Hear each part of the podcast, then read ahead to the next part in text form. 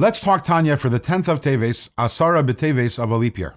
In yesterday's Tanya, we talked about Gimel Klippas Hatmeis, the lower level of Klippa, and how when a person engages with that uh, level of Klippa, in other words, a person does a sin, so the only way to rectify it is by doing a high level of tshuva called tshuva mi'ava, a tshuva of love.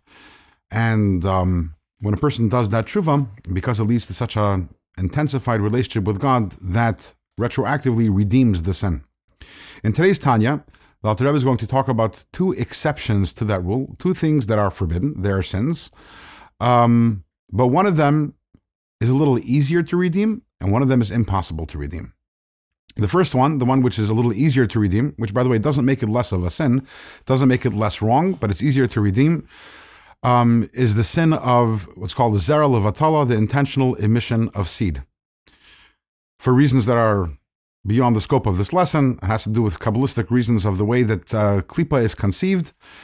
Even though, again, that is not allowed, however, a simple tshuva doesn't have to be tshuva miyava. This doesn't have to be this intense tshuva described yesterday. A simple tshuva, along with kavana, a person having intention when saying kriya shema shalamita, the nightly uh, reading of Shema, that redeems it, that act from klipa. That's on one side. On the other side is when a person has um, an illicit relationship and a mamzer, a illegitimate child is born from that, so that even with a tshuva mi'ava, even the deepest and highest level of tshuva cannot completely redeem the sin. And the reason why is because right now the klipa has a physical manifestation here in this world, the child that was born.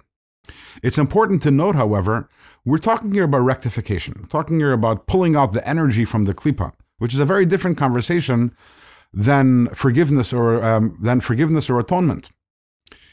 There is no sin for which a person will not be forgiven if the person does tshuva. Doesn't make a difference what that sin is, including a person who has given birth to an Ill- illegitimate child.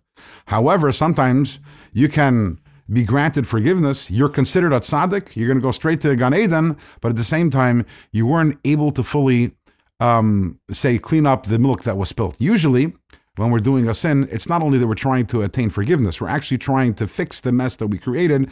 And that is possible 99.9% of the time. However, there's this one exception where over there you can be granted forgiveness, but to fully, fully rectify the sin is simply physically impossible because the child is over there.